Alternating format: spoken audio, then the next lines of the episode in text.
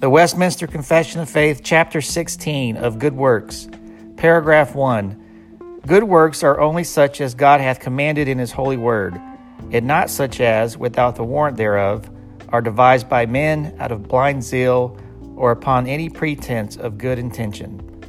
This concludes the reading of Westminster Confession of Faith 16.1 brought to you by the Christ.com.